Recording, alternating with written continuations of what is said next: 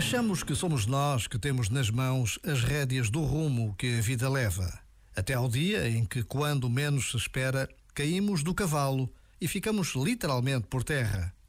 Quando assim acontece, ficamos sem norte, como se tudo se tornasse de repente incompreensível.